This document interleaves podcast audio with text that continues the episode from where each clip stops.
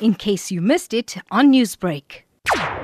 The problem with pancreas cancer is that it's not one of the commonest cancers. It's probably number 10 or 11 if you look at the most common cancers. But in terms of people who die of cancers, it's one of the more common ones. So at the moment, it's probably about the fourth commonest cause of people dying of cancer, and soon it'll be probably number three worldwide. Unfortunately, most people who develop pancreas cancer die of the disease usually within the first year. Professor, research has shown that pancreatic cancer is seldomly detected in its its early stages, what then are some of the risk factors involved? If you look at the risk factors that we can't do anything about, it's well, it's basically genetics, family history, you can't really change. What we can change are, first of all, being overweight or obese, chronic alcohol abuse, and smoking is another one of these risk factors that have been identified. Living a healthy lifestyle, trying to maintain your weight in the normal range, avoiding alcohol abuse, and smoking, one can already reduce the risk of pancreas cancer.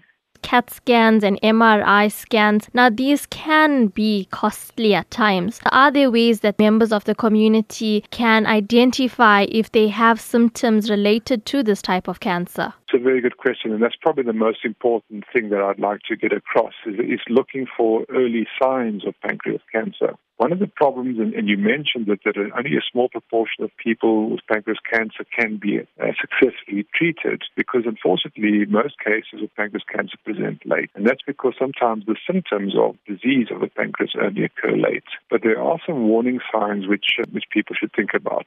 First of all is jaundice. So that's where the eyes become yellow, the urine becomes dark, the stools become pale. That is certainly something worrying and should be investigated. And we need to establish that the jaundice is not due to blockage of the bile duct as it passes through the pancreas.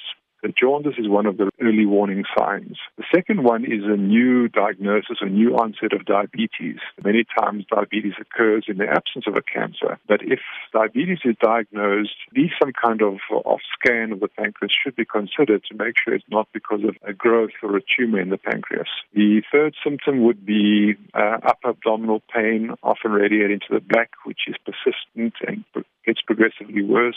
Um, we're not talking about occasional aches and pains that we all get and then it settles down, but ongoing persistent pain should be investigated. And also another function of the pancreas which can lead to symptoms is that the pancreas produces enzymes to help digest our food. When we eat, fat in our diet is broken down by pancreas enzymes and allows the fat can then be absorbed. If the pancreas juice uh, containing the enzymes cannot get out of the pancreas into the intestines because of a tumor, then the stools may change. So people may notice that their stools become loose and oily, more smelly, get a lot more wind, these are the kind of symptoms that would uh, possibly suggest that there may be a pancreas problem. And the final one is, is unexpected weight loss.